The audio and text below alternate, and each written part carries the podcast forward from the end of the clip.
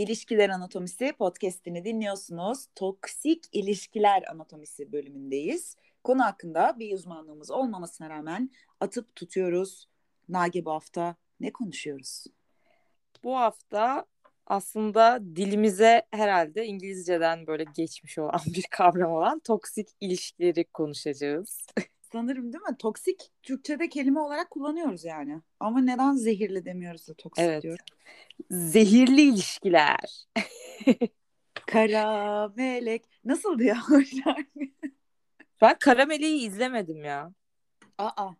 Evet. Sen narananaranana zalim bir melek. Çok şey kaçırdın mı sence? Yani gençlik travması yaratmamış. Yani onun dışında kaybettiğim bir şey yok. Ama Kara Melek bence bizim dönemimizde toksik ilişkiyi çok iyi anlatan bir diziydi. Yani. Öyle mi? Bu arada şeyi fark ettim bak 10 Ekim Dünya Ruh Sağlığı, Mental Sağlık Günü diye bir konsept de var. Tesadüf oldu da aslında onunla da uyumlu bir konu değil mi? Evet bayağı uyumlu. Çok böyle planlamışız gibi oldu ama öyle değil bu vesileyle herkesin ruh sağlığı gününü de kutlayalım. Çok önemli. Evet. Ruh sağlığınıza dikkat edin.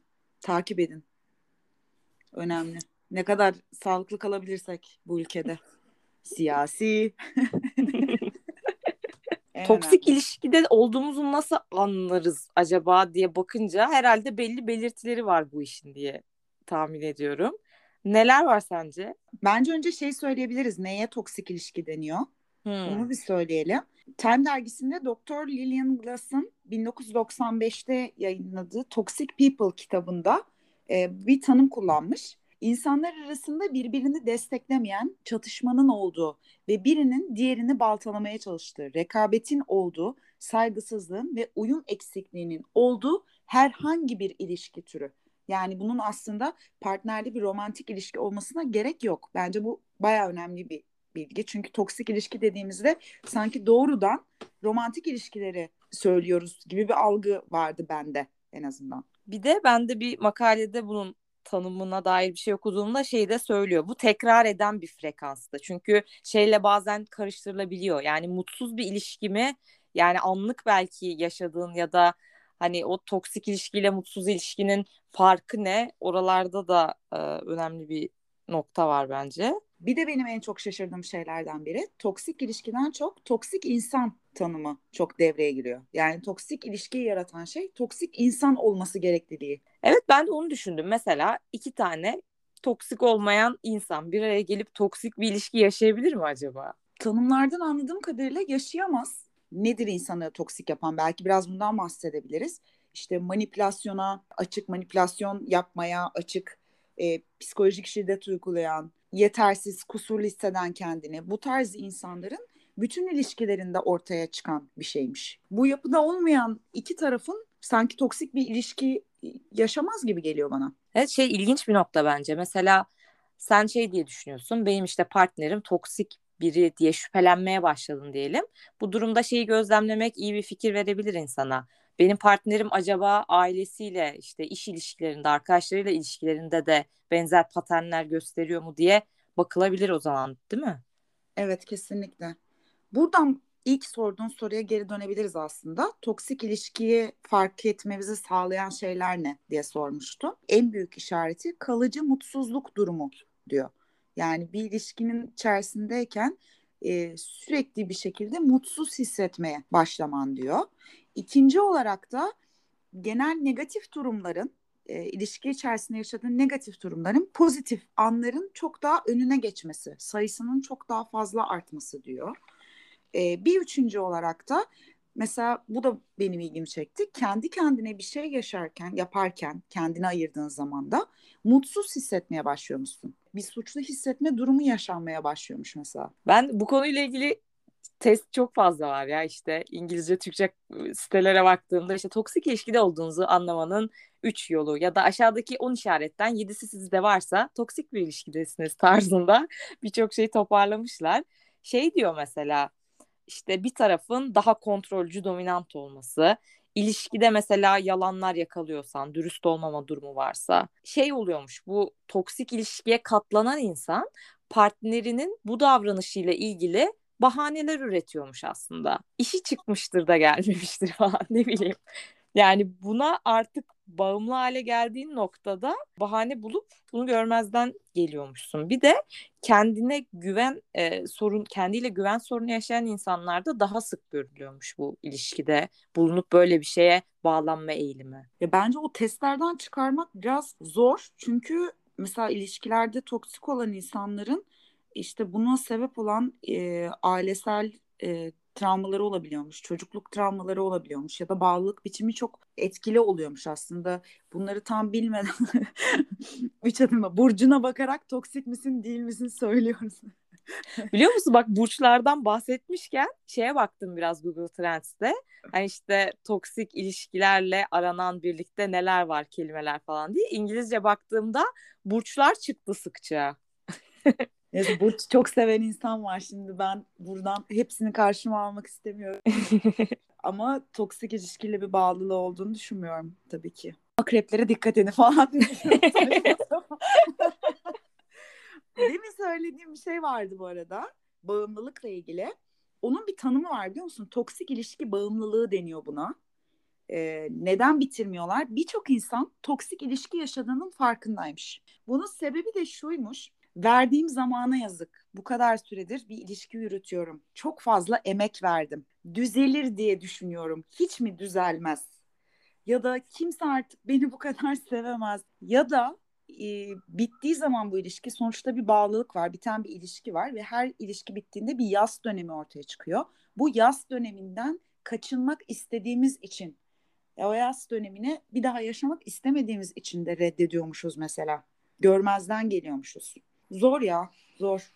e, bence bu tarz şeylerde e, her şey işte yine aynı şeye dönüyor. Biz konu hakkında uzmanlığımız yok diyoruz ama işin uzmanları var yani. Psikolojik destek almak, psikiyatriste gitmek yani bu tarz şeylerin farkında olup bitirmek bayağı önemli yani. Bir de mesela izlediğimiz filmlerde, dinlediğimiz hikayelerde bu aslında böyle romantize edilerek de bize sunuluyor ya bir yandan. Bu da bence tehlikeli bir şey. Yani şey yönü de var bunun. Hani bazen işte çok tutkulu olabiliyor böyle ilişkiler. Böyle çok fazla yükselip çok fazla dibe vurma anları olduğunu gözlemliyorum. Ve hani baktığımızda böyle izlediğimiz, dinlediğimiz hikayelere bunun çok örneği var. Mesela şeyi görüp çok şaşırdım böyle.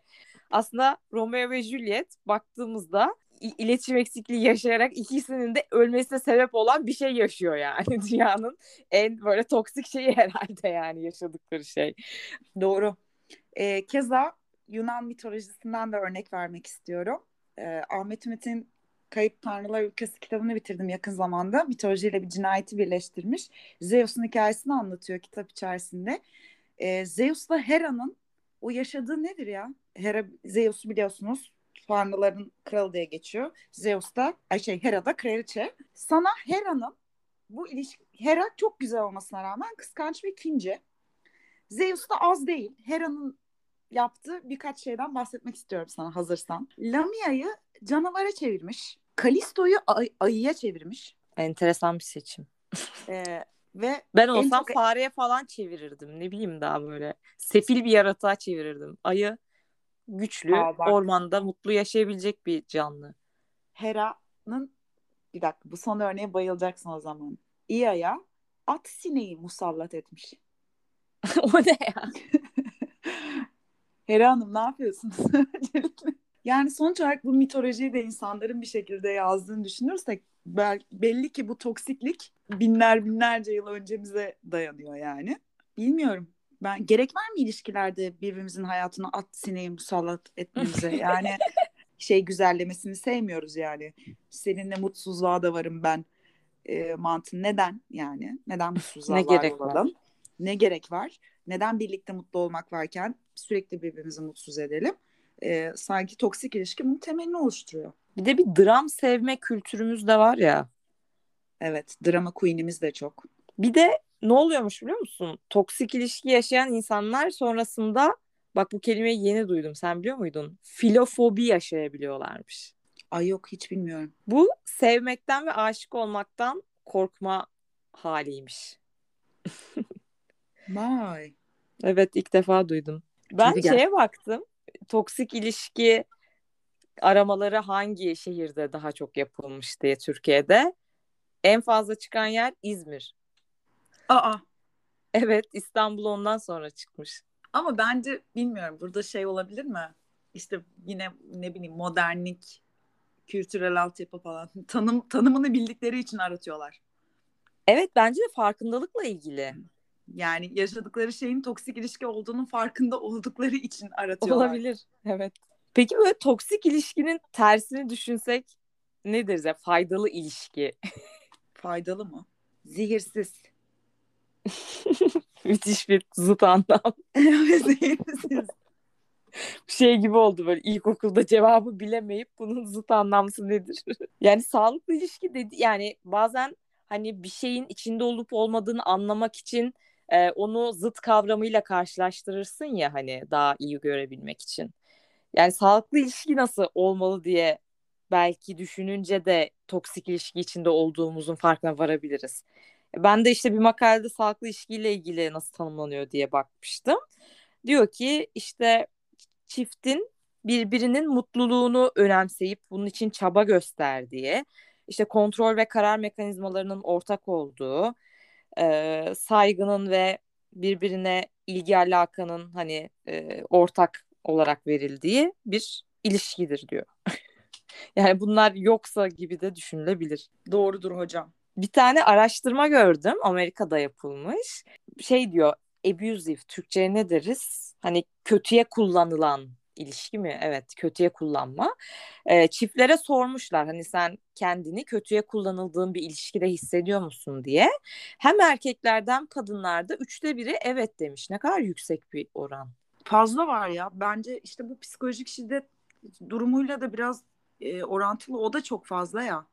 Sadece farkında değiliz. Diyelim ki farkındayız bu kadar yüksek oran var. Biz de içindeyiz yani. Ne yapmak lazım? Bana en etkili çözüm hep şey geliyor. Aman sana kız mı yok, sana erkek mi yok? evet de işte bunu, bunu fark içinde fark edemiyorsun. İçindeyken Böyle yüzeysel olma... bir çözüm sunmak istiyorum bu durumda olanlara. Böyle özgüvenin de kırıldığı için içinde yaşarken fark etmiyorsun. Yok diyorsun gerçekten. Bana kız da yok, erkek de yok diyorsun. Var arkadaşlar. Herkese yetecek kadar kadın erkek var emin olun. Sanki o kişiyle ıssız adaya düşmüşün gibi bir moda girmeye gerek yok yani hani. Bir de onu aşk sanılıyor. Bence orada bir trajiklik var. O acı çekme durumu, o dramdan beslenme hali sanki sevginin aşkın eseriymiş gibi. Asıl işte bu işte diziler, filmler bu toksik ilişkiyi e, bize pohpohlayanların romantizesinden kalma bir şey bu yani. Evet. Evet ya çok doğru. Mesela hani sağlıklı bir ilişkide ya bu çok huzurlu işte tutku yok mu? Niye böyle falan diye insanı düşündürebilir yani. Bütün o pompalanan şey mesajlar. Vardır ya işte senin için bu şehri yakarım. İşte. neden? neden ya neden? Her şeyin fazlası zarar. Evet evet. Birbirinize mandalina uzatın. evet. Yani şehri yakmaya gerek yok. Mandalina, kestane bunlar yetebilir. Mandalina demişken bugün pazarın nabzını tuttum. Yanmışız bize. Üç muz, azıcık bir brokoli. Diyeceksiniz ki pazardan niye brokoli alıyorsun? Çok mantıklı. Bir daha almayacağım brokoli. Bir de üzüm aldım. 20 He. lira. 20 normal ya değil mi? İşte normal olmuş bilmiyorum eskiden. Hiçbir şey almadım ki ya. Bir poşetle döndüm küçücük yani. Ben dün cüzdanımı kaybettiğim için ve bugün şeyim yani. Kimliğim, kredi kartım hiçbiri yok. Çok değişik hissediyorum. İçimde bir boşluk hissediyorum. Dışarıda mı kaybettin? Evet galiba. Ya aylardır biliyorsun ben evden çalışıyorum. Şimdi biz haftada bir ofise gitmeye başladık. Ben herhalde dışarıdaki yaşamada adapte olamadım yeniden yani. Hani 40 yılda bir ofise gittim ve ofiste öğle yemeğine çıktım. Akşam kızlarla buluştum bilmem ne ve cüzdanımı kaybettim. Buradan bu kısmı kesmez de tutarsak alakasız bir şekildeki böyle bir şey yapar mıyız bilmiyorum. İçinde Nagihan Zülal Bey Pazar yazan bir kimlik çıkan bir cüzdan bulursanız bize Instagram'dan mesaj atın. Podcast'ı buna kullanamazsın. Hayır. Ya gerçekten iki gündür her yeri arıyorum ve yok yani. Yani düşürebileceğim sınırlı bir yer vardı. Oralardaki tüm şeyleri araştırdım, bulamadım. Son çare olarak podcast'imizden de kitlelere seslenmek istiyorum. Eminim milyonlar dinlediği için burayı sesini duyup bulacaklar. Bir de toksik olumlama diye bir şey varmış. Bunu hiç duydun mu? Yok. Bu ne biliyor musun? Mesela şunun gibi bir şey. Diyorsun ki işte başıma şu geldi iş yerinde çok mutsuzum bugünüm çok kötü geçti. Ben sana diyorum ki bak insanlar ölüyor sen en azından hayattasın falan böyle şeyler diyorum. Buna toksik olumlama deniyor. Evet hatta niye bilmiyorum dedim ki bir, geçmiş bölümlerden birinde bunu ben anlatmıştım. Ya Yani. bir, bir şey diyeceğim. Ben bunu çok yapıyorum çevreme ve kendime de yapıyorum. Ve bununla mutluyum ya. Ben bunu düşünüp mutlu olabiliyorum. Bu kötü bir şey mi yani? Hayır bence sen toksik olumlamayla şükretmeyi karıştırıyorsun. Hmm, olabilir. Sahip olduğun şeyler için e, minnettar olabilirsin. Bunda bir sıkıntı yok. Olmayanları da düşünebilirsin. Duyarlı olabilirsin. Ama bir şeyi beğenmeme ya da rahatsız olma hakkını bundan daha kötüleri var diyerek kendine kötü hissettirmen toksik kısmı oluyor. Toksik olumlama oluyor. Ya Yani- da acını yaşamana izin vermiyorsun kendine. Yani bir salamıyorsun kendini galiba. Şey diyorsun mesela adam sana bağırıyor çağırıyor mesela ilişkin içerisindesin partnerin gelmiş sana bağırıyor çağırıyor. Bu çok yapılıyor ya. Geliyor diyor ki arkadaşım diyor ki yani bağırıyor çağırıyor sadece. Benimki beni dövüyor bir de. Sen yat kalk şükret diyor haline. Bu ne lan? Evet. Vurmuyor diye onun bağırıp çağırması alttan alınıyor. Bu hep beterin beteri var. Beterin beteri var yani.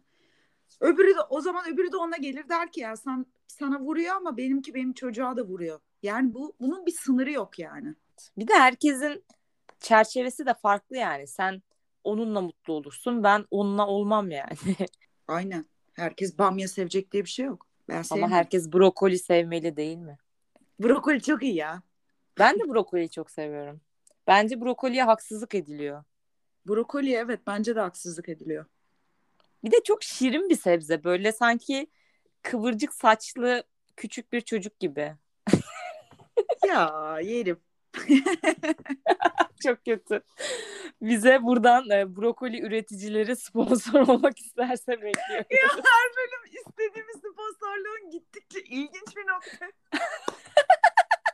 Brokoliye haksızlık ediyorsunuz. Bence brokoliye bir şans verin. Bamya'ya vermeseniz de olur. Bamya'yı da seven çok seviyor ya. İnanılmaz bamya seven insanlar var yani.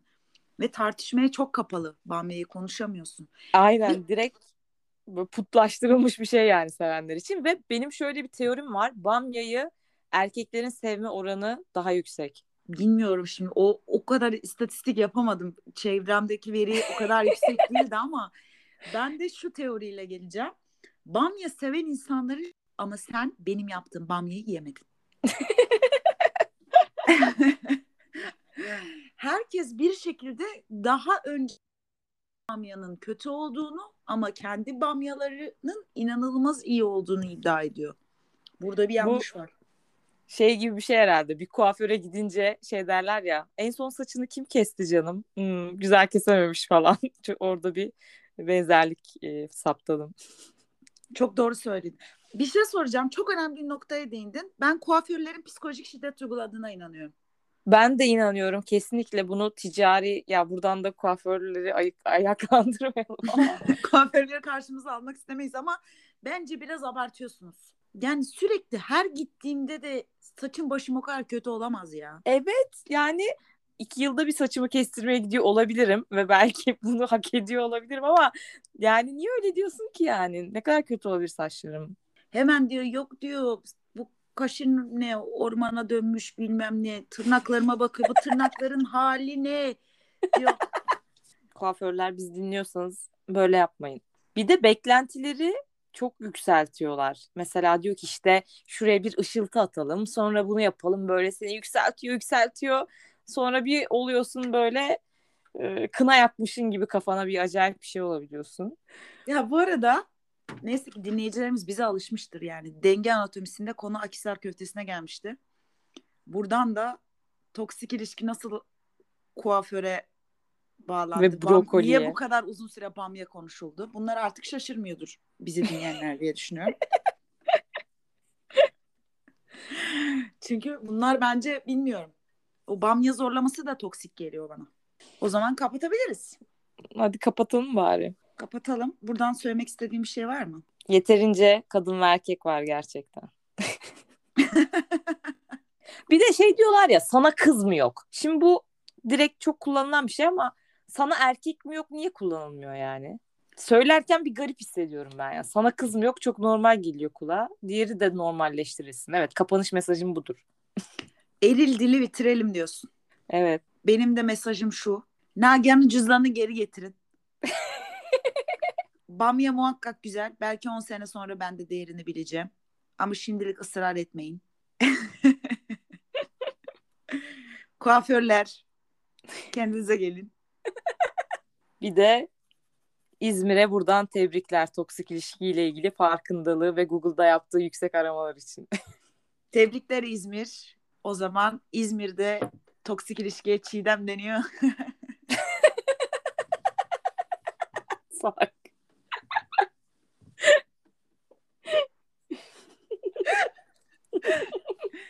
Ama bu şaka biraz zorunlu gibi bir şey biliyorsunuz. Kusura bakmayın İzmirliler.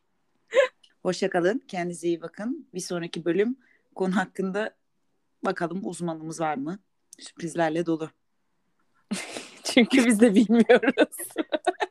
İnanın bilmiyoruz ya. Konuk olmak isteyen var mı? Yazsın bize. Ee, yani uzman olursa çok da seviniriz. Bu eh, Hera'nın e, at sineğine çevirmesi mevzunu konuşmak istiyoruz. o zaman hoşçakalın. Hoşçakalın.